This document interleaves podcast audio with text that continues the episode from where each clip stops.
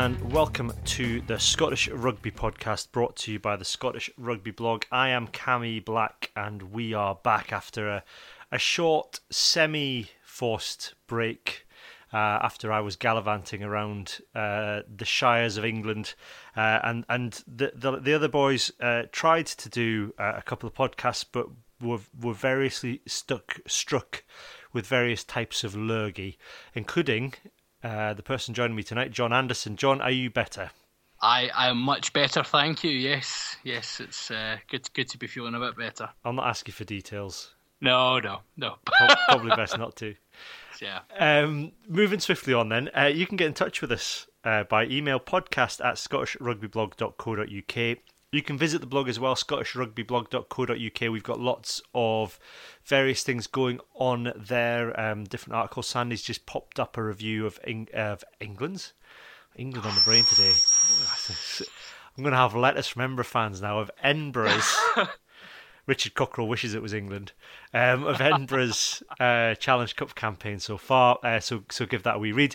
Um, you can also get in touch with us on Twitter at Scott Rugby Blog at Cammy Black. We've got a wee uh, stat vent calendar going out over the 25 days uh, leading up to Christmas with a different stat per day. The first 15 are, are uh, to do with the players in the various positions. So we've had we're up to 10. We've got Finn Russell today.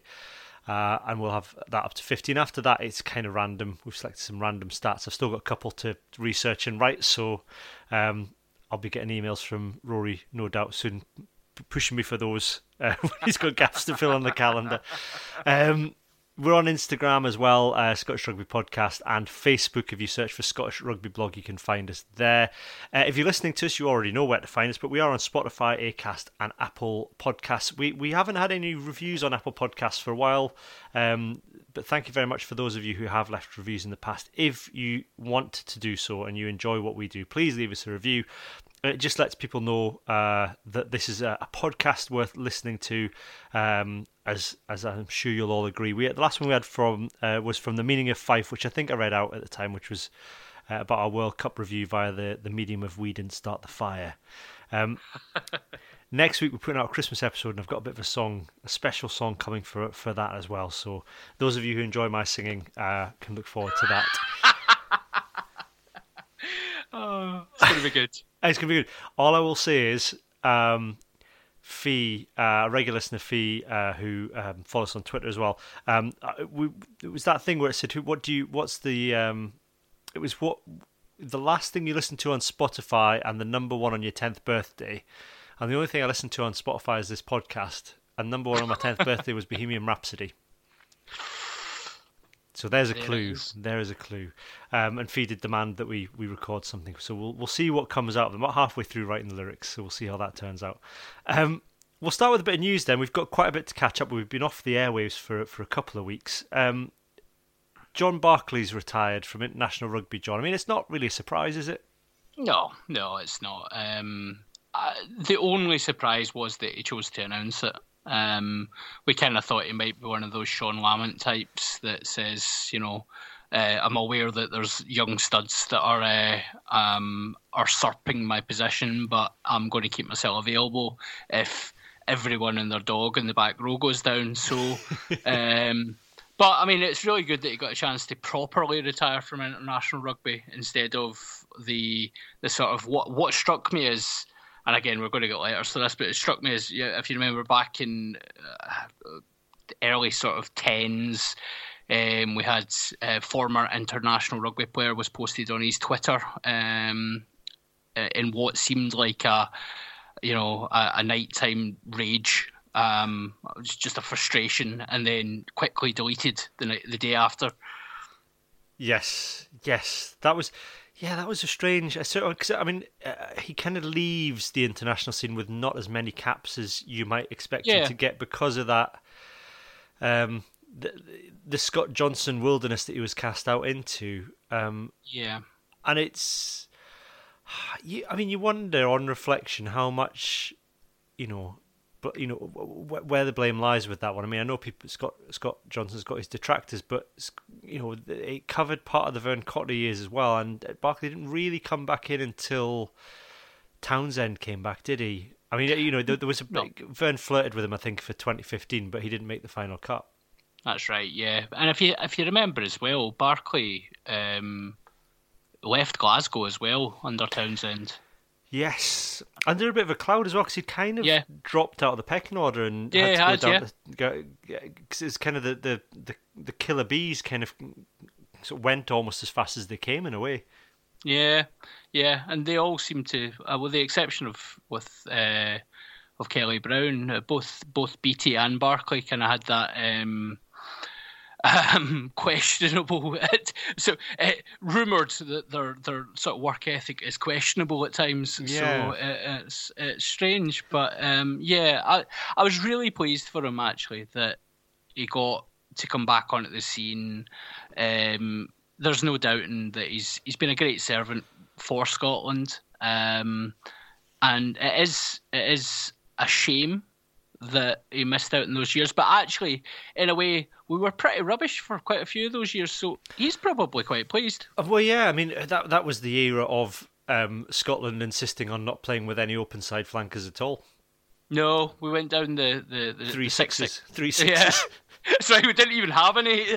that's, that's it. Yeah, it's it's like someone someone somewhere went. Do you know what? Do you know what's really good maths? See if we do three sixes. Three three's better than one, and that means that's like eighteen. And also, and it's the sign that... of, the sign of the devil. So we'll put the fear of yeah. God into them, even though we're absolutely gash.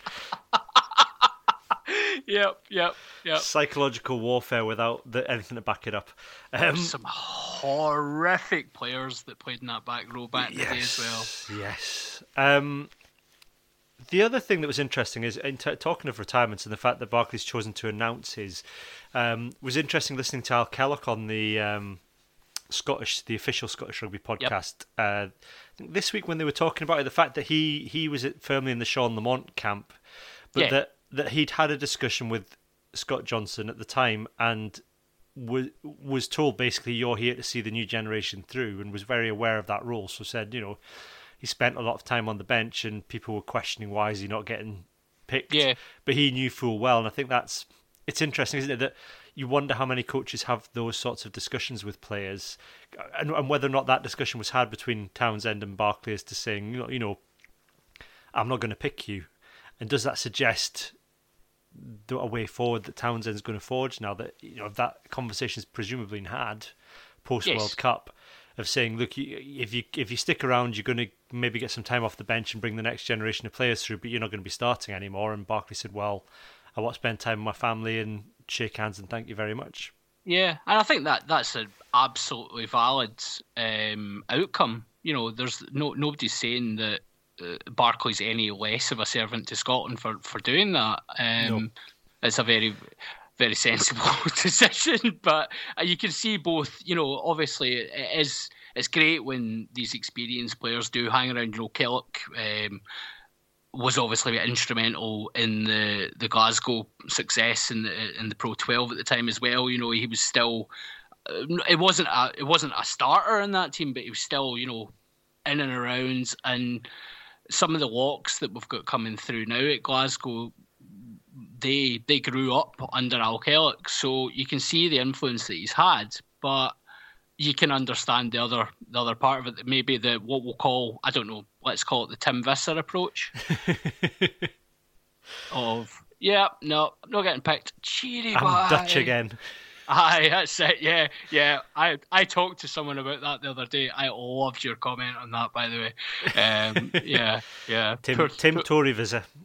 Tim Toryvisser, now Dutch mm, again. Yeah, now Dutch again. Now he's liking uh, tweets from the Conservative Party. Um, not that we're a political podcast in any way at all. Um, but Tim is Dutch. Tim is Dutch now, hi. Um,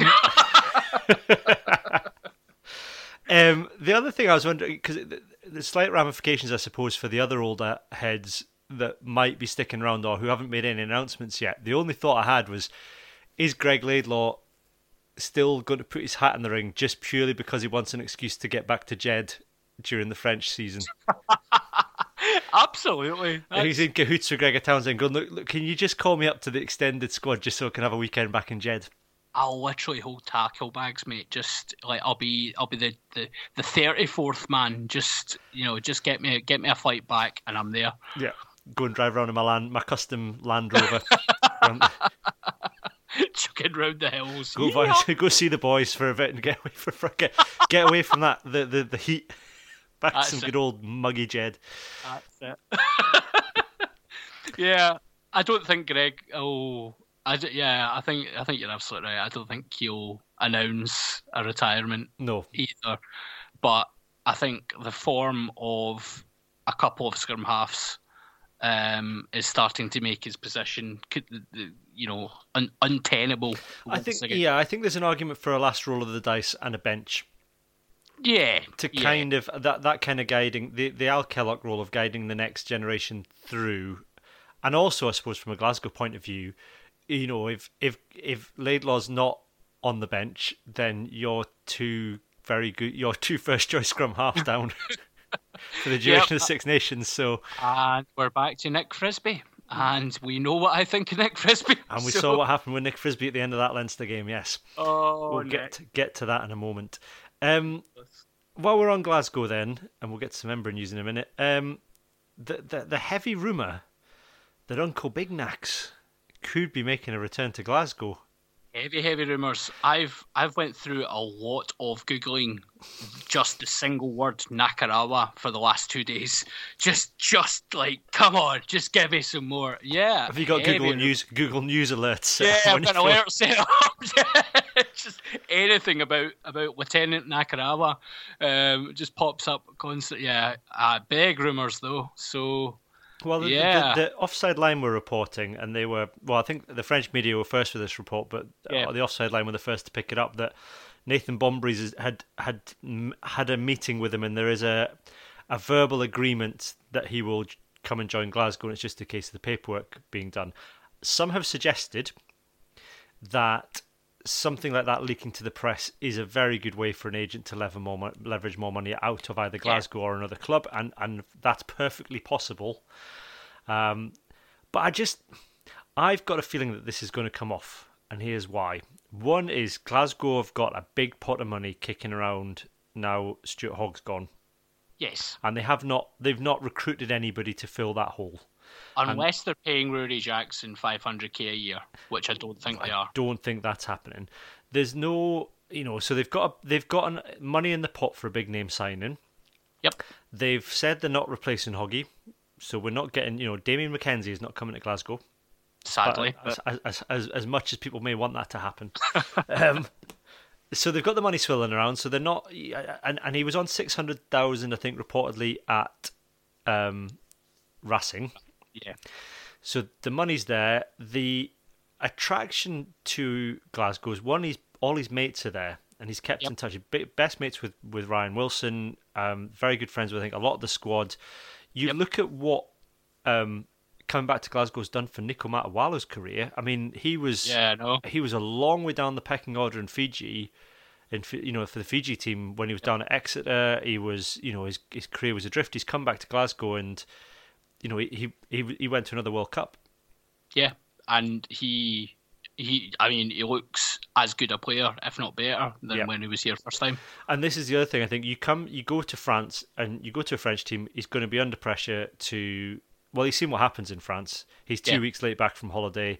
And he gets fired. Allegedly, he gets fired. And uh, you know, the Pacific Welfare Association were on Twitter saying this is all. You know, that that Racing were perfectly aware that he was in Fiji building a house. Apparently, oh wow, um, so he's in Fiji building it, building a house because presumably, you know, he's building it for his family and what you know, spend his life out there when he retires.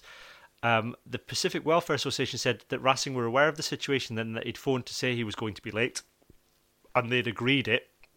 So they think they were trying to get out of the contract. Ah. Ah. you know, it's really funny because he's been absolutely outstanding at Racing. Yeah. And Racing are just mental.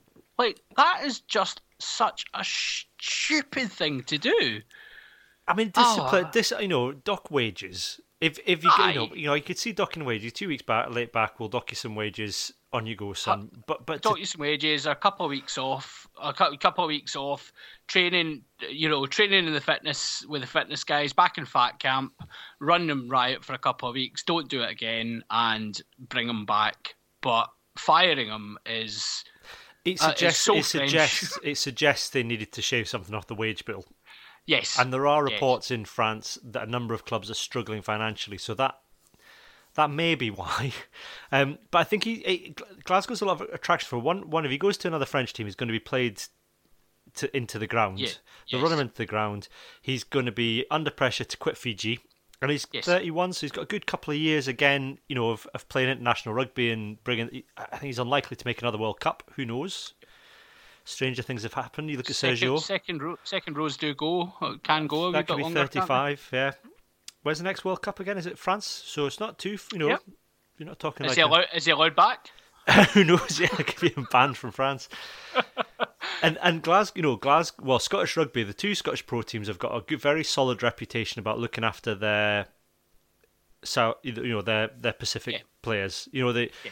Bill Mata. The reason Bill Mata re-signed with Embra is because he said, "I get looked after here. They look after me physically. They watch my weight. They keep me in tip-top condition. They release me for international duties. We don't have any quibbles about it at all."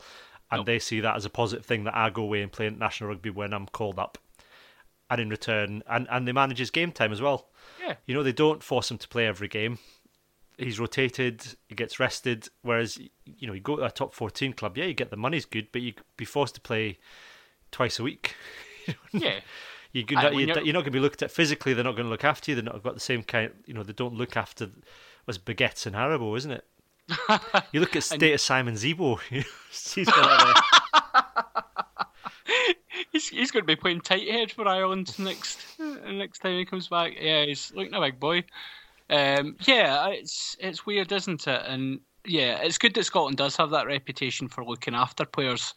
Uh, and I, I, I, I'm like you. I, I think this could happen, uh, and for for the reasons you've said, and also I think there will be there will be an agreement in place that says, yeah, you're 31, mate as as you rightly say, we're going to look after you. We're going to make sure you've got we've got you've got another four years in you. Yep. People are saying Glasgow don't need another second row. Well, that that's fine, but uh, options are always good. And if you don't, if you're not playing Nakarawa every week, that's you know, and you think what he's, sometimes I think you, you look at what the benefit that Nico Matawalu has had, the impact he's had on George Horn's game. Yes, Is undoubtedly Nico Matawalu coming back to Glasgow. George Horn has learnt a hell of a lot from him. You think? I mean, we you know we've seen what Scott Cummings can do. Uh, He's a hell of a prospect. I mean, he's looking at being you know really pushing for being first choice Scotland lock at a very young age. He can already offload. You know, who knows what you know training and learning from someone like Leone Nakarawa is going to do for his game. So there are, you know, there's the benefits to it. You know, Glasgow need to rotate players, and he can play back row as well. Let's not forget he's played number eight at Racing. I played played played six regularly uh, for both Fiji, Glasgow, and Racing. So um, there's also there's there's the other one major point that kind of conf- kind of makes me think this will go over the line.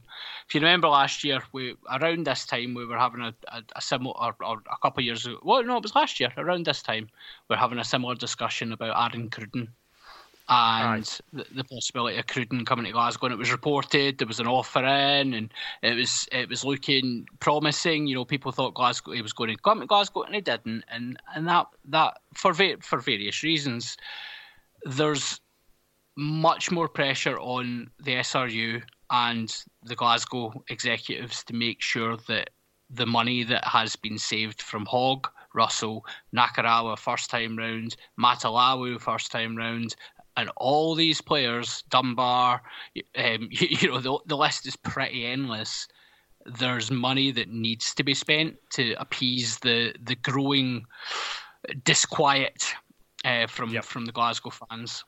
Yeah, because they haven't. I mean, they haven't replaced Brian Alainu'uese so far, as I'm aware. Well, Either. I know. he, I know he's he's no Leone Nakarawa, but do you know, well, he, was still a, he was still a, you know he was still a regular lock Glasgow, a regular experienced lock. exactly. Yep. It's yep, still yep. and and like you know you know Glasgow have built themselves up, and I think at the moment, and we'll we'll do a, a recap of where Glasgow are at the moment this season in, in in a wee bit, but Glasgow need to keep bums on seats. yes. And Big Glasgow are looking at expanding the stadium, but they, you know, they, there is a risk. I think that if things don't pick up at Glasgow and you don't start to get names of that people will recognise and want to come and see every week. Uh, that bums get off seats. Yes. And people stop Yes. turning up. The interesting thing though was was the news that Nathan Bombrys was doing the negotiations because we we know in the past that was with Scott Johnson's role, and we've got Jim Yeah. Jim you know Jim Mallinder coming in as director of rugby, but we uh, the the the way that was brought in is to say that's more on the performance side Yes. rather than the Scott Johnson um, performance and contracts. So presumably, what that means is that the that they've delegated contracts and signings to both the pro sides now. Yeah, that that seems uh, yeah, that seems sensible, and um, I think it removes again the. There's always been this sort of myth about bo- both sides have had this argument that. Uh, the SRU are favouring, you know, they want Glasgow to be the top side. They, they they've never wanted Glasgow to be the top side. Blah blah blah. You know, you've always the, both sides have always had their beef with what the SRU are spending. Um, and I think this actually is a real positive step because it moves that personal responsibility onto the clubs and Yeah. says, you know what? Here's your budget. You get what you need. There's still an onus on you that you know the the, the Scottish national team still comes 1st mm-hmm. and if you are doing a Montpellier and spending your, your annual budget on 20 million South Africans like Edinburgh 20, 2011, 2012, then we're going to have words with you and we're going to take that responsibility off you. But for now, go and spend what you've got. Yeah. Here you are. And then you don't get the argument of it's Edinburgh's turn, it's Glasgow's turn, it's No, Edinburgh's turn, it's no. Glasgow's turn. They, but each have got their budget, and that's you know that that that's that's the way it is. It's interesting because the, the, the other big bit of news that this kind of ties into is the governance review, and I'm not I'm not going to go into it now because I haven't had a chance to read the the document, but I have listened to the interview with Bill Gammell and the other guy whose name escapes me. Um, I think is he called Norman? I want to say Norman. I don't know if that's right. It sounds Um, like a Norman. I know. Do you know who? Do you know who it'll be on? It'll be on the offside line. Yes. David Barnes will have covered this. I'll get. But yeah, the um, the the the big governance review that's out on the way that the SRU should be uh, managed and run uh, has been published, uh, and it's caused a bit of a stir. Um, where is it? It's not. Oh, news. Let's have a look. David Barnes will be all over this. He'll know. See, he wouldn't just say, "I think his name's Norman." It is Norman. I got it right. Norman Murray. So Bill Gammell and Norman Murray. It's a good Scottish name, that, isn't That it? is, Nor- um, Norman Murray. So they've released a review. There's a really good article actually on um, the offside line where um, I think it's David. I want to say it's David, and it's, it, it turns out to be Stuart Bathgate. I'm not giving the right person. It's David Barnes, of course. It's uh, David Barnes has done a really good uh, kind of initial analysis of of it and the kind of pros and co- it's quite a balanced article. It gives a lot of the pros and the cons of it. The the the big takeaway for me is that the, the there is going to be a split um, where the professional side of the game and the club side of the game are going to be dealt with separately by two separate committees, Yes. which I think is a good thing. Yes. because oh, it's very hard when you get to annual reports to work out what money what budget is allocated to professional rugby and what budget's being allocated to club rugby. And I think that's always been a al- al- always been a bone of contention because it's very hard to see where the money's going because it's just a big lump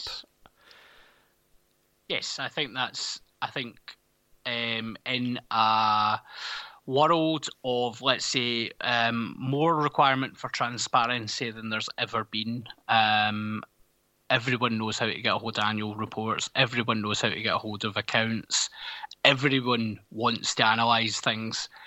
You do need to be um, more transparent, and I think this is a really sensible way to do it.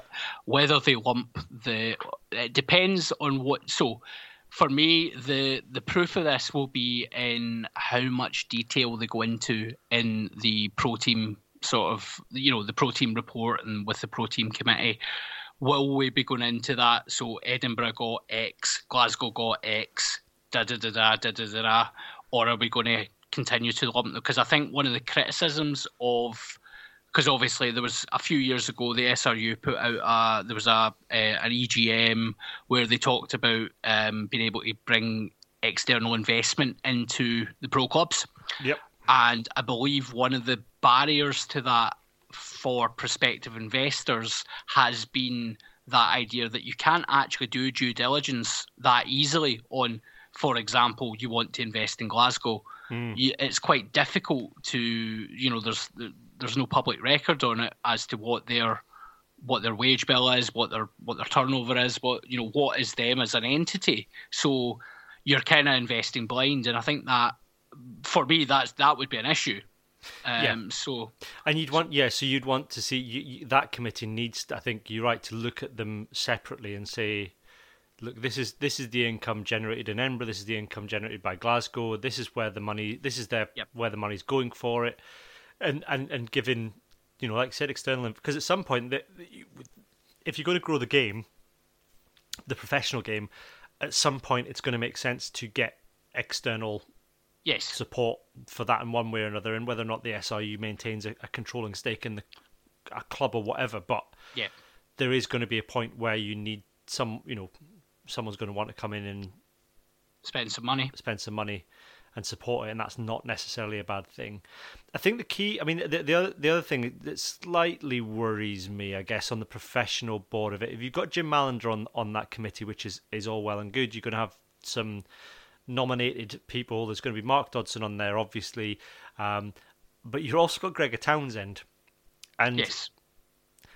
I, I, I, I haven't read the report yet, but I just wonder. I mean, if he's there in an advisory role, I think you should have the other two um, coaches, head coaches, there in an advisory role as well. Because essentially, you've got a committee, you've got someone on a committee reviewing their own performance. Yes, which yes. is like I can see Jim Mallinder being on there because he's director of rugby. So he, I don't think he's technically Gregor Townsend's boss, but that you know, in, if he's in, in responsible for the whole of the perform, you know, performance and creating a high performance culture across academies and across the, the pro pros pro clubs and domestic clubs, then I I'm just not sure that having the international coach, whoever that may be, on that committee as a as a standing member necessarily is that transparent decision making wise. Yeah, particularly as you know, because as as we've said, you know, you're looking at what. So, I guess then, what is the what is the purpose of the pro clubs? At that point, is yeah. probably the first question they have to ask. You know, is the pro clubs are they there to be successful entities as at the club level, or are they there to continue to serve the national team? If they're there to serve the national team, then as you rightly say, Gregor Townsend shouldn't sit on that committee because their their performance is his performance. Yeah, yeah. Um, the, I mean, the other side, one, one thing people haven't picked up on, there's a lot of, I think, nervousness um, around the fact that the SRU, I think, my understanding was they they have nomination rights, so they will put forward, they will vet, I think, anybody that puts themselves forward to be members of these committees. So whether that's a president of a club or someone with a general vague interest in a game, that the SRU will vet them and then put them forward as nominees, and then the clubs will vote on who should be on these two committees. I think there's a concern there that the SRU then has a certain amount of control. Yes. In that, which I, I accept, I think that is a valid concern. However, I would say the other side of that is that there are, and there have been, a number of clubs, people who are ill equipped and yes, not up to the job of standing on such committees or running clubs or being anywhere near club rugby.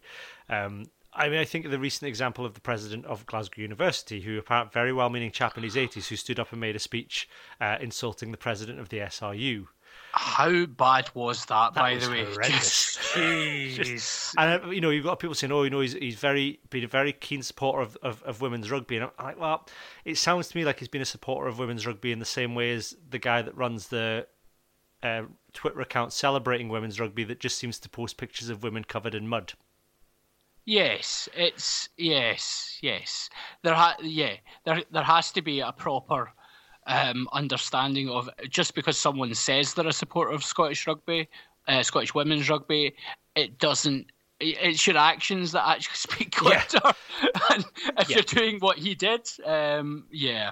And, and I think for, from that point of view, if if this is about professionalising the organisation, then I can see why the SRU would want to vet people putting themselves forward because what you don't want is, uh, you know, I don't think we've got anybody that would fit this description as a listener, uh, because I, I don't think it would fit our demographic. But what you don't want is some doddery old bloke, you know, shuffling up to you know four times a year with no idea what the you know what, what makes modern businesses tick and how modern Yep. rugby works, just for his fill of the buffet, because that's who the clubs want. Do you know what I mean? Yeah. I think there does need to be an element of is somebody is somebody qualified to sit on the committees, these two committees, and make the decisions the committees are expected to make. Um, and I'm not saying the clubs can't, mm, you know, mm, approve suitable candidates, but I think there there is an element that, that there has to be some sort of vetting process to make sure that people are well informed and experienced enough to make those decisions.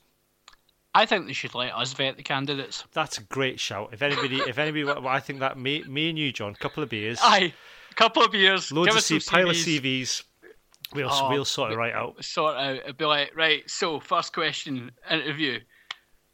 Is Finn Russell the Messiah? Uh, Finn who? Get out. Yeah. St- get, get. Here's Oh. here's here's the recent under twenty squad. F- Fifty players in the squad are, are are from Heriots. Two players are from another club. Do you think that's right? Yes. Absolutely. No. Yes. On you go. Bias. And which is the other point I've got is you know you look across rugby. uh, It's something this was going to be my hands in the ruck a couple of weeks ago, but we didn't get around to it. Is I don't know if it was an under 16s, 18s, or 20s team. I can't remember now. About half the laddies are from Heriots. I think that's inherently part of the problem in club rugby Yes. in um, in Scotland is is that exact issue. There, you know, that it can't be the case that you know the 15 of the best under 16s in Scotland are all playing for Heriots. That's just that's just lazy scouting. Yes. Or or statistical anomalies, which um, yes, I'm I'm I'm sure um, is not the case. No. it's um, yeah, but I think I think there's been a lot of chat over the over the years about the the kind of you know chicken and egg scenario of is it the that the best players uh, come from these clubs or because they've got the best training and the best coaches, or is it that the clubs cherry pick the best players um, and then provide them with the same level of coaching, but they go on to naturally be more successful because they're better players anyway. Or is it, the, or is it that the scouts go and see the teams that they where they're mates with the other coaches and the clubs they've always gone to see, see and, and don't get out and about and see. You know, you look at. I mean, the the two. I mean, these these are two teams associated with a podcast, so it sounds very biased. But you look at what Highland are doing, and Yep. the the facilities they're building, and the, the the youth setup they've got there. And conversely, I would also you look at Berwick. You know, who, have, who haven't got the same facilities at Highland, but are very and always had a very, very strong youth section Yep. and you can't tell me that Highland and you know in Highland and Berwick, I, I, I've, I don't think they've got many players named. There's a couple of Berwick lads I think have been in, in some of the Embra under 16 teams recently, but you can't tell me that, that nobody from the Highlands getting in under 16s, 18s, and 20s teams with the facilities they've got and the the, the you know the strong youth setup they've got. That's just somebody can't even bother to get on a train or drive up to Aberdeen and Inverness. Do you know what I mean? To be fair, I mean it is a long way. It's a long way, I know. and as, as Darcy Rae found out, I think today when he was uh, done for speeding for 111 miles an hour, there's there's little speed cameras on There's the a- road as well. I lived in Aberdeen, so I travelled that road regularly. Oh my goodness, there is so many speed cameras. It is ridiculous. 111 Uh, miles an hour, and he didn't turn up to court today, so he's on the, technically on the lam according to the Aberdeen uh, Courier Yeah, there's an arrest warrant out for him. for Darcy Rae. No reward, so don't you don't have to go and dub him in unless you sort of do your, your duty. Uh, so that's, I mean, it's it's interesting. I think the other thing I would say it does do, which I don't think people have realised, is uh, I don't. David had said that he thinks it it doesn't address the issue of Mark Dodson. I think it does without saying that it does. Yes. And here's why: because I've I've worked in the past for an organisation that went under sort of similar reconfiguration, and essentially by delegating the decision making to committees, you take away a lot of the control that a CEO with a strong personality has to exert their influence. And you look at the Keith Russell affair and what, what was alleged to have happened there, or was proven to have happened, I think, in, the, in an employment tribunal Yes. rather, where you have a CEO and and you know I think the the, the solicitor basically forging ahead with their vision of what should happen without any oversight. and that's kind of what I ended up with with you know Keith Russell. Um, Yes. successfully claiming um, constructive dismissal. I think, um, if I've got that right. Apologies to anyone if I've got that wrong. Um, I think that's covered us legally, has it? Aye, be fine. Aye, close enough. Be fine. Um, that that you have somebody to sort of forging ahead with their way of doing things, and then they get to an AGM every, every, every year. Say this is what we're doing. Everybody grumbles about it, but it carries on as as it is. Yep. But actually, by having these two two committees on which Mark Dodson is now sitting, yes, he's sitting on the committees, but he's going to be bound by the committee's decision. The decision making becomes more transparent, and so there's less. The CEO then becomes a, a- an overseer and a figurehead, and the decision making powers are taken away. So their job is to set the big picture and to make sure that the pe- you know there's enough pennies in the pot, but that their control is weakened significantly. Yeah, almost like a modern a modern uh, business structure, for example. Well, yes, almost like a modern business structure. exactly. It's it's like they they may have come up with something that might be fit for purpose for professionalism. And for the for the for the modern world, who knows? I mean, this is the thing. Bill Gammell and Norman McKay. I mean, these guys, you know that that they know their they know their onions. You know, outside of rugby, these, these are not just two blokes that have rocked up to Murrayfield with a report. The you know, the, this is what these guys do out in the day to day work. Yeah. They go into businesses and they they review governance structures and management structures and come up. uh, So so they know what a modern management structure looks like and it's going to be scary for the clubs to give away control. And I really hope this time they agree to to to to give at least give this a go Yes. because I think that that you know you can't carry on as as things are. No, no, we can't. So watch this space. We might cover that in more detail. I think uh, as we get up to the, I think there's going to be a, an EGM or an AGM. I think um, uh, in February. Um, so we might cover this in more detail in the new year. Um, other bits of news: Daryl Marf- Marfo has has has has emerged and, and been immediately been released I loved on the press release that it was with immediate effect. with immediate effect. Yeah. It was quite. A, I don't want to say it's a backhanded press release, but it was quite backhanded in the way that they. Uh, Pretty yeah. brutal, wasn't it? what was it? What did the wording of this was quite uh, brutal. It said, um, "We thank Daryl for his hard work during his time at the club. Wish him all the best moving forward," said head coach Richard Cockerill. Um, Oh, that's what you say to like your your absolutely shockingly bad intern that you've had to fire. yeah, we thank you for all your hard work. uh, all your hard work. We're going to spend the next six months cleaning up after you, but that's okay. Bye bye. Bye bye. I mean, that, that, um, on the offside line, um, this, uh, somebody's le- left a comment saying he was, you know, he has actually been really good with the kids. Apparently, when he's been signing shirts in the uh, clubhouse afterwards, he's been a really nice guy.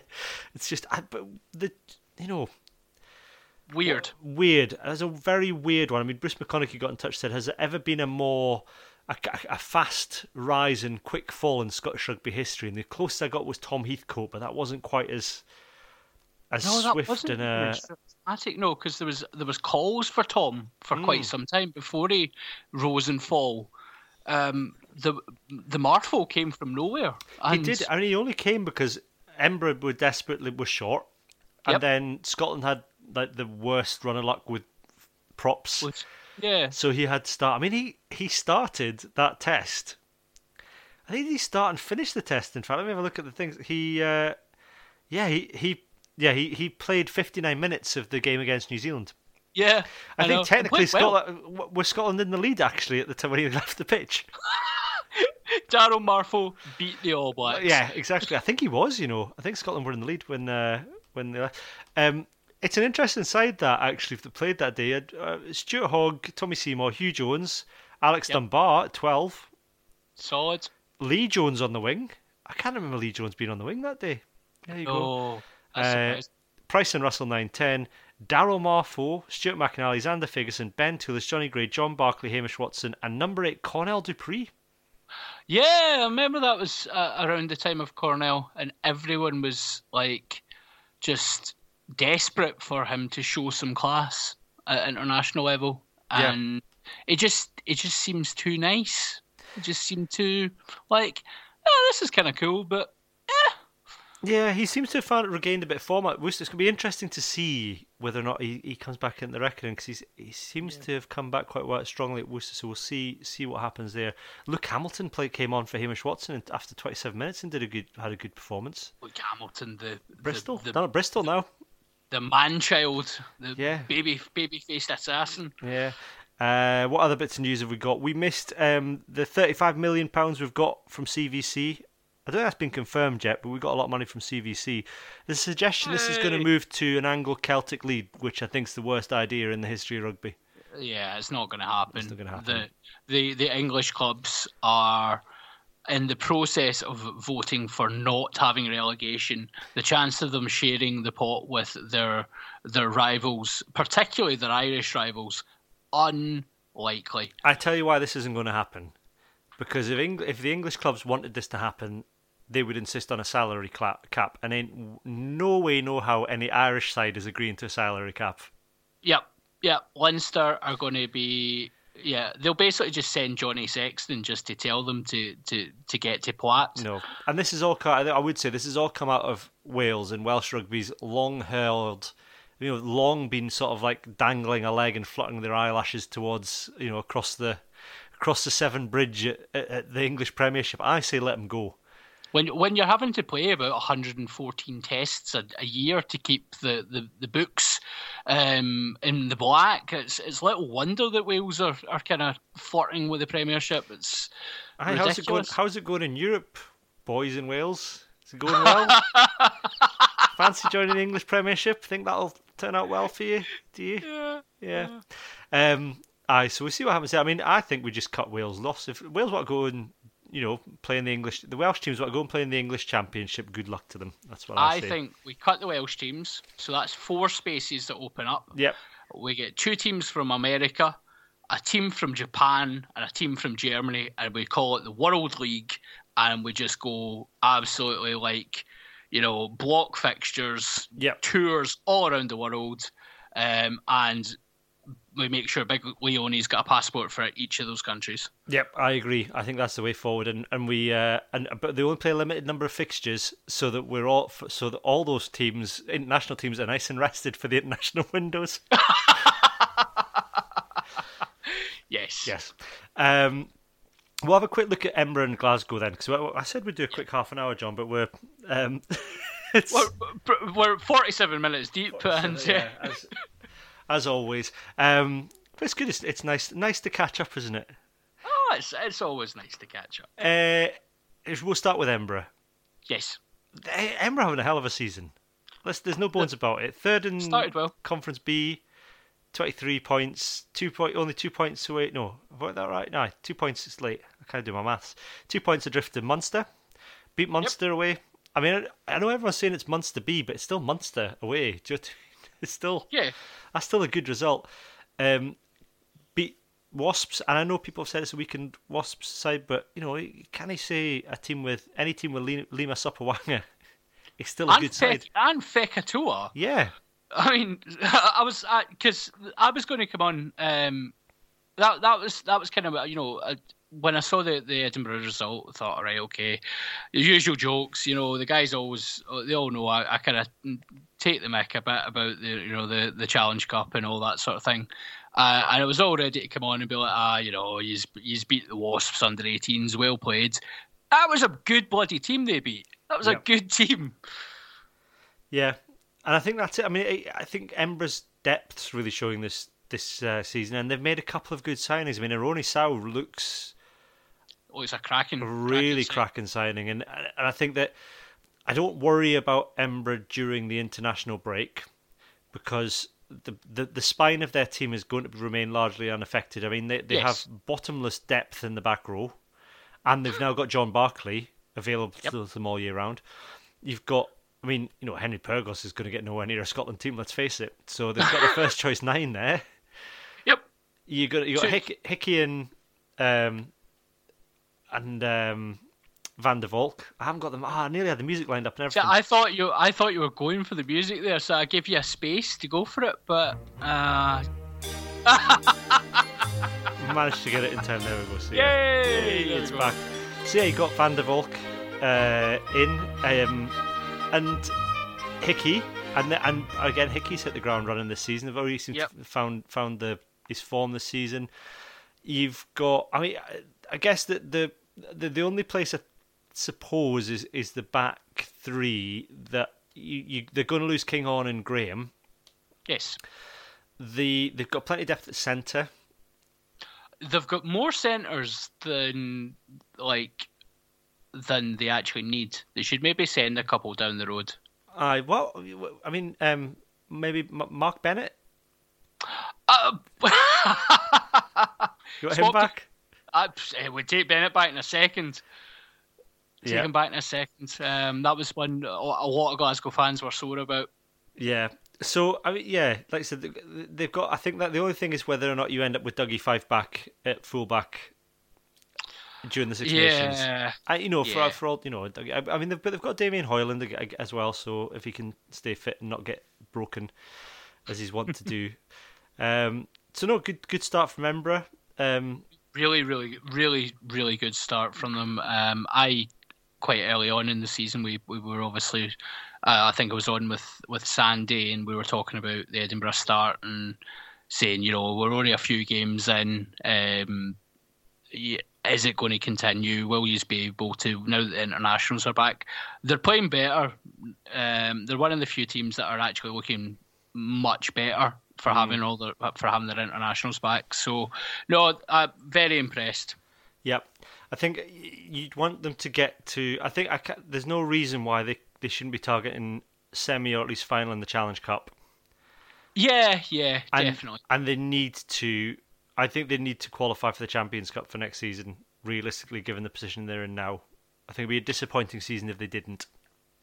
Uh, yeah, it was a massive, massive disappointment that they didn't last season, um, and it, I, I took it as a sign that they they had they took quite a backward step last year by not making it. So no, I think that has to be the target. It's not. I don't know. I'm not. I, I take your point in the backward step. That the only thing I wonder about whether or not they. Like, I, you look at what Richard Cockerill said that they overachieved that first season. Yeah, and he said we had no right to do what we did in that first season. So I almost felt like the second season was was them consolidating the squad and the position and the way they were doing things. And yes, it was disappointing they didn't get there, but it, it, I think this is the season that, that they need that they really need to kind of come into their own and, and, and start winning consistently. Yeah, uh, I I take that, but it does strike me as being it's the sort of thing you say when you when you you have a rubbish review after doing you know something quite fancy. Yeah. Um, you know, it's it's a lot of the same players that are there, uh, and you know, second season syndrome isn't a thing. No. It's not a thing. So let's not let's not blame that. Um, yeah, you, you can you can he can flower it up however he wants. For me, it was a, a backward step, and I'm delighted that they're back on track this season, uh, despite my obvious allegiances elsewhere. Well done, John. Well said. Do you want to go and wash your mouth out? Feeling all right? I'm, I'm, I'm, I'm actually, I'm like, I've, I've got like a big stick here just now, and I'm just kind of like, like Self-flagellating like that. Uh, yeah, that, I'm just like, the albino, the albino monk in, uh, Yeah, the Da Vinci basically. Yeah, there, there's a, there's a scene for all the listeners at home. um, do you want to skip the Glasgow review? Absolutely not. um, Europe's going well. Uh, yes, what a finish at the weekend! Oof. Oh Well- my, oh my gee! The first, the first half of that game is one to forget. I think that that I mean, it almost summed up Glasgow season in a single game, didn't it? Yeah, yeah. You know, absolutely honking first half, and Yep. then you know the Glasgow of old, absolutely you know tearing it up. What a try from Niko Matawalu. Uh, well, a- see, that's that's the thing. Everybody's talking about the Kyle Steyn try, which uh, you know, um, Hastings cross kick, beautiful. Steyn shows his shows his sevens quality, pure pace, great finish. But it's the Matawalu try, try that changes everything. Yeah, that's that, that's the game winner right there. Um, and yeah, and that's that's why he's back in the team. Just, Just, the reaction speed, class. the reaction speed and the vision, just to see it and take it. Yeah, Just yeah, yeah. unbelievable. Kyle Steyn reminds me of Sean Maitland. Is that he never looks like he's running very fast, but he's obviously going. a- until someone else is running and chasing him, and you go, "Oh, he's going quite fast." Yeah, and you have to quickly check the person's number that's that's chasing him. Because Yeah. I remember Maitland against it was Australia a few years ago when it, it tore it was it was when we thumped Australia and he tore up up the wing. And it was like oh there's Maitland. Doesn't seem to be running terribly fast but he's he's gassing everyone. And you're like that's that's their back three he's gassing that's quite good Yeah, yeah, surprising, but um, yeah.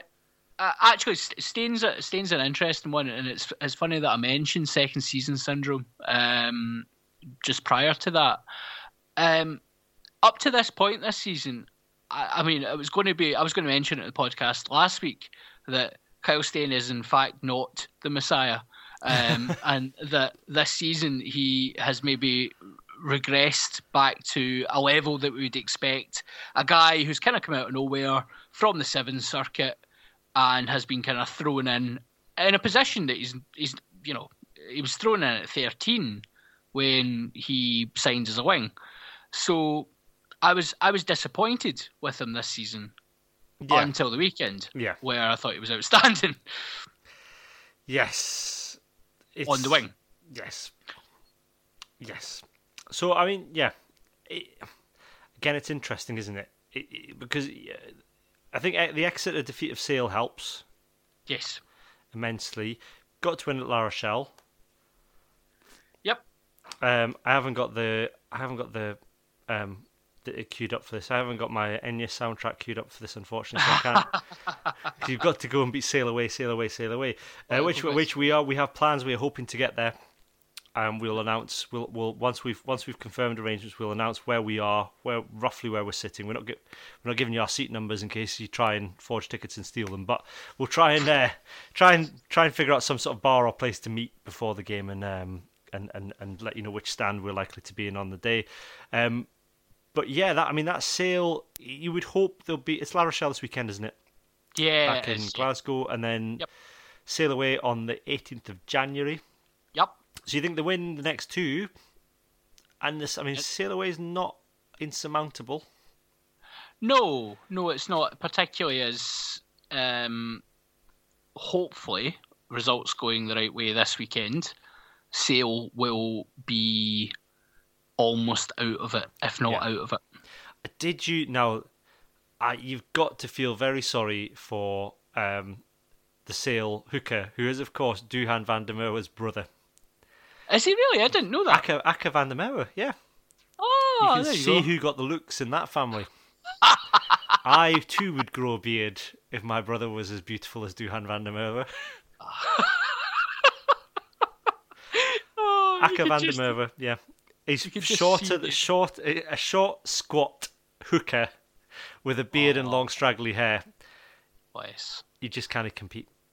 Can you imagine being at the kitchen table with with those boys and just you know the absolute disappointment of the parents just looking at Akker going, ah, what are we going to do with this boy? It was a J- Jamie Lyall interviewed um, old Duhan uh, for Rugby Pass. I think it's a really good interview, and he talks about how how uh, Akker basically beat him up and persuaded him to keep playing. Uh, yeah, actually, I can see that. Yeah. So uh, that'll be interesting to see. We can go and uh, um, uh, Duhan van der Merwe's um, less attractive brother will be uh, hopefully appearing for Sale. Um, the Pro 14 for Glasgow then. Hmm. Fourth. Hmm, yeah. Fourth in Yeah. Conference A. 15 points. Uh, Mhm. Six points adrift of the Cheetahs. 10 points adrift of Ulster. And a quadrillion points adrift of Leinster at this stage. Yeah. It's not good. No. And back to my point about buttering up or, or, or flowering up um, bad reviews. Um, yeah, Dave, Dave, Dave Rennie said the other day that we've we've we've been miles ahead by this stage each of the last two seasons and haven't won it. So let's try it a different way. Yeah, that's not that's not going to fly for me either. that's not going to work. Come on, guys. Like, no, no. Um, no. yeah. yeah. Let's, let's just lose the first half of the season and then see how we go from there. Yeah. Um, yeah, I think the, the, the worry I think is going to be, and I'm sure everyone's got this worry, is going to be the the Six Nations period then for Glasgow, yeah. because you know Europe you don't worry because it's all it's never during the uh, window. I'm I'm just looking now who Glasgow have got during. Let's, let's see who you've got. I'll frighten you, terrify you now as to who you've got during the. It's fine. For who you've got during the window. So Glasgow have got your zebra, but then things haven't gone well against zebra before during the Six Nations for nope. Glasgow. It's, it's at home. Uh, then there is uh, Dragons at home. That I mean, in theory, those should be very winnable, winnable. games. Uh, let's have a look. Uh, Leinster away on the 28th of Feb. Ouch. Ouch. You might be lucky. That might fall during a, a, a fallow week in the Six Nations. You might get some fringe players back if you're lucky. Yeah. Um, Ma- Ospreys on the 21st of March. I think that just that, that tends to just clip the end of the um, Six yeah. Nations. So the, the Leinster game, I think, is the worry there. I mean, I think the other ones are teams are going to be similarly affected from the other teams, and you might be okay, but you would want more points at this stage in the season. Yes, you would. I think I think we could probably park the Leinster game. Actually, um, I think we done that actually the other day as well. Um, to be honest, I think they are so far ahead of us. It doesn't matter a jot how, what our score is against them now. Um, we're competing for second at best, um, and that's fine. Uh, one positive, I suppose. Um, I mean, he'll probably end up playing for the Ayrshire Bulls during the Six Nations, but you know the chances are Huw Jones will be available. Yeah, so I thought you were saying Gordy Reid. yeah. Oh no, Gordy will be starting starting prop for Scotland yeah. by that point. Uh, Marfo will be on the bench. Yeah. Um, so yeah, we'll, we'll see. We, I mean, we, we, our Christmas special is going to be half. It's going to be a, a, review of the of the calendar year, and then the other half we're going to do a, a wee review of the decade, given that the, the um, the decade's coming to an end. I think I think there's some debate about this, but Wikipedia told me that this is the officially the end of the decade. I'm going with that. Yeah, yeah. Um, I was going. To, we mentioned um, the Super Six it has carried on a pace, but one just slight um, kind of I, know, I think it's an intended consequence, really, of the um, Super Six is the impact it's actually had on the national leagues. Um, and if anyone wants to go and have a look at this, it's quite interesting. You look at uh, Premiership and National uh, One, Two, and Three. No, it's Premiership, National Two, and National Three now. Just how close it is uh, in those leagues, and I think now you now teams can't pay players. The teams that have stronger youth setups, well, one I think it's leveled the playing fields, and also favours teams that uh, can attract players without financial incentives. So those that you know can sort of pull on some emotional pool or yep. have strong youth setups. So I mean, look at. Um, I'm going to talk about National Three just because Berwick are top of the league at the minute, uh, so it's a good opportunity to talk about that. But you've got three, the top three teams. Now, last time Berwick went up to National Three was under the old regime, and, and you know you, you, speak to the, the club and they, they tell you that one team they played last time they went up to National Three, they beat them um, in the home fixture quite comfortably. They went away and and played them away later in the season, and the team was filled with Kiwis. Right. So Which... you can see how some teams were able to do very well if they had a rich benefactor, as at one point St Boswell's did, uh, and paid lots of players to come and play for them. St Boswell's no longer has a rugby club. So that's that's yeah. where that lends you. But at the moment, with I mean, I know somebody on Twitter was uh, tweeting me and said, "I," but you can still uh, pay your coaches, so there's a lot of player coaches kicking around. But I think there probably are some limits to that. Um, but you look, Hi. national three, top three teams on 49 points. Then you've got fourth 44, Howe of Fife on 40, Hillhead John 34, Murrayfield one is on 22. So that's a, that's a tight league, and it's it's repeated up yeah. the league. So it's it's it looks like a club level things are much more competitive, which has got to be a good thing. Oh, definitely, definitely, and it's um, that level of competition, you know, it is what sharpens the the younger players coming through. You know, yep. ha- having to scrap for every point, um, and learning to win um, is what's going to serve these guys really well when they start to move into potentially into the into the, the semi pro and uh, whisper it possibly even pro weeks. Yeah, and even for the for the guys that just want to play club rugby, you know, it's much more attractive. You're going to want to keep playing your club rugby if you're going and yeah. playing in competitive games every week. And I know not every yeah. club's that lucky. I know you got. I feel feel for Carrick at the bottom of Um, you know, uh, they're at the bottom of National Three. But if generally week after week you you are playing for a team that is playing competitive fixtures, and even if not winning, at least having a good game against reasonable opposition, then it, you're going to want to keep playing. Does makes a difference. Makes a difference. It's not enjoy. That's the thing. It's not enjoyable. These one-sided games, like everybody likes to win, but see when you're as part of a team and you're putting 80, 90 Ah, points past the side. Berwick It does, that- it's, yeah. it's not enjoyable. No, Berwick had a season like that a couple of years ago in the East League, and you know they're putting 100 points past teams every week, and Yep. then they went up to national. That was last time they went to national three, and they got then all of a sudden, they, you know, they'd gone from being, you know, a big fish in a small pond in Houghton teams to getting absolutely hooked in national Uh, three. the so- other way about, yeah, yeah. So no, but this it looks in, in all the leagues. I would say things look much. It looks like there's much more level playing field developing, and that that I think you know that's quite quite an interesting development. And whether that's as a result of teams not being able to pay players, Yep. who knows? Who knows? But let's uh, watch this space. Um, we'll move on then. Um, we're going to do we'll do Where's Dougie Donnelly. Um, I I had a couple of Where's Dougie Donnelly. I was in London uh, for work, which is why we couldn't do the podcast a couple of weeks ago. Um, I didn't see any rugby players. I did see Oliver Letwin, um, Nice. the Tory MP, uh, who was much shorter than than I thought he would be. He was about five foot four and a half. Wow. Um, looked like a very uh, he looked like Badger from um, The Wind in the Willows. he looked lost and he was quite close to Parliament as well.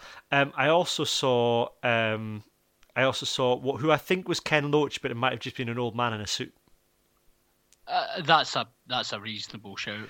Yeah. Um, And what that what this does do, can I just interject? What this does do is this now evens the playing field, whereby because I've had a few Where's Dougie Donnellys in the past that have been, um, let's say, criticised by our listenership for their uh, lack of Scottish rugby relevance. So I think this now evens the playing field.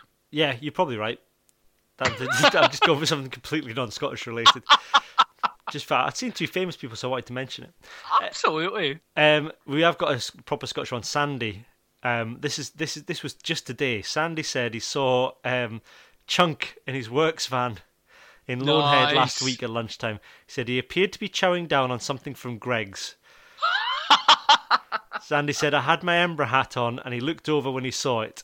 I thought about saying hello, but I reckon if you disturb you disturb Chunk while he's eating at your peril. Especially at Greggs, yeah. I think, mean, uh, You yeah, don't that's anywhere near that. end badly for all concerned. It's like don't don't disturb a dog while it's eating. Don't disturb Chunk while he's having a having a Greggs. didn't say what he was eating, Sandy. Didn't say. Didn't get that close. Didn't get that close. You don't want to get that close to Chunk while he's eating. I wouldn't imagine. No, No. no, no. Um, we'll do hands in the ruck then. Um, the um, Bruce McConaughey got in touch. Say his hands in the ruck is Finn and Hoggy playing well, knowing that they'll be back playing in a spectacularly underperforming Scotland team in a few weeks' time. Oh, how good has Finn Russell been these last few weeks? Oh, by the man, unbelievable! I mean, two kick. Well, well, we'll get on the months. You know, and, yeah, was it the the Ospreys game? Two kick throughs in the same. You know, The same phase, move. same Yeah. move. That And- first one was unbelievably good. just unbelievable. And then the to, to nutmeg um, the Munster player It was so good. It was unbelievable. Oh, Finn, Finn, Finn, Finn. Oh, so yeah, Finn is doing Finn things. It- well, that's the thing. It- We're getting all these highlights, but he is still doing a lot of Finn yeah, things. yeah, he's still doing a lot of other Finn things. Yeah, there's been a couple of other Finn things he's done too. Yes. You take the rough with the smooth. If that, that's what you take. to. someone plays that that high risk rugby. Like I said previously, we need. I think you just need someone on his shoulder to cover. Yeah, yeah, yeah. Like a caretaker. That's it. Who just mops up. Someone just to mop up when things don't go so well. Um, Hoggy's playing well at Exeter as well this week before he got concussed. Yep. Yep. He's hit his stride. I'm a bit worried that he might take a season to settle in, but doesn't seem to be. Ah, he's he's the sort of player who his game is just so suited to any type of rugby. I know. I was just wor- I was worried the distance for Hoik would, would weaken his powers somehow. Yeah, no, but he, he shaved his hair off, of course, so Well, yeah. uh, he has the anti-Samson effect. Oh, Who would? do- I mean, you know, he spent all that money on a hair transplant allegedly. Shave it off. Shave it off. Madness. Madness. Um, Ian Wallace got in touch to say his hands in the ruck is the lack of TMOs in the Challenge Cup. There's no TMOs in the Challenge Cup. In a top flight European rugby competition, there's no That's- that- TMOs. That's almost as bad as Russia not being banned from the Euros because the European Championships are not a major tournament. So John and I uh, only intended on doing about half an hour of a podcast, but we've rambled on for a little bit longer, and my recorder ran out of time. Um, we will see you next week for our Christmas special, looking uh, back at the calendar year in Scottish rugby and also looking at the past decade in Scottish rugby to see how far things have come. Um, visit the blog, and we've got a special uh, post on there with some Christmas present ideas with links to our Redbubble store where we've got some Christmas inspired Scottish rugby designs for phones and mugs and Christmas cards and T-shirts and the like. Uh, you can also get links to some recommended books on our Amazon affiliate store. If you buy through those links, we get a little kickback, which helps us with the costs of running the podcast and the blog. Um, we hopefully will might try and get a podcast out over the Christmas period, looking at the 1872 Cup games, but it really depends on uh, how things go uh, with uh, Christmas going comings and goings. Um, we will definitely be back in the new year, though. Uh, so for the moment, it's goodbye from me and goodbye from John who's not here. So I'll just say goodbye from John. Uh, goodbye, John. Goodbye.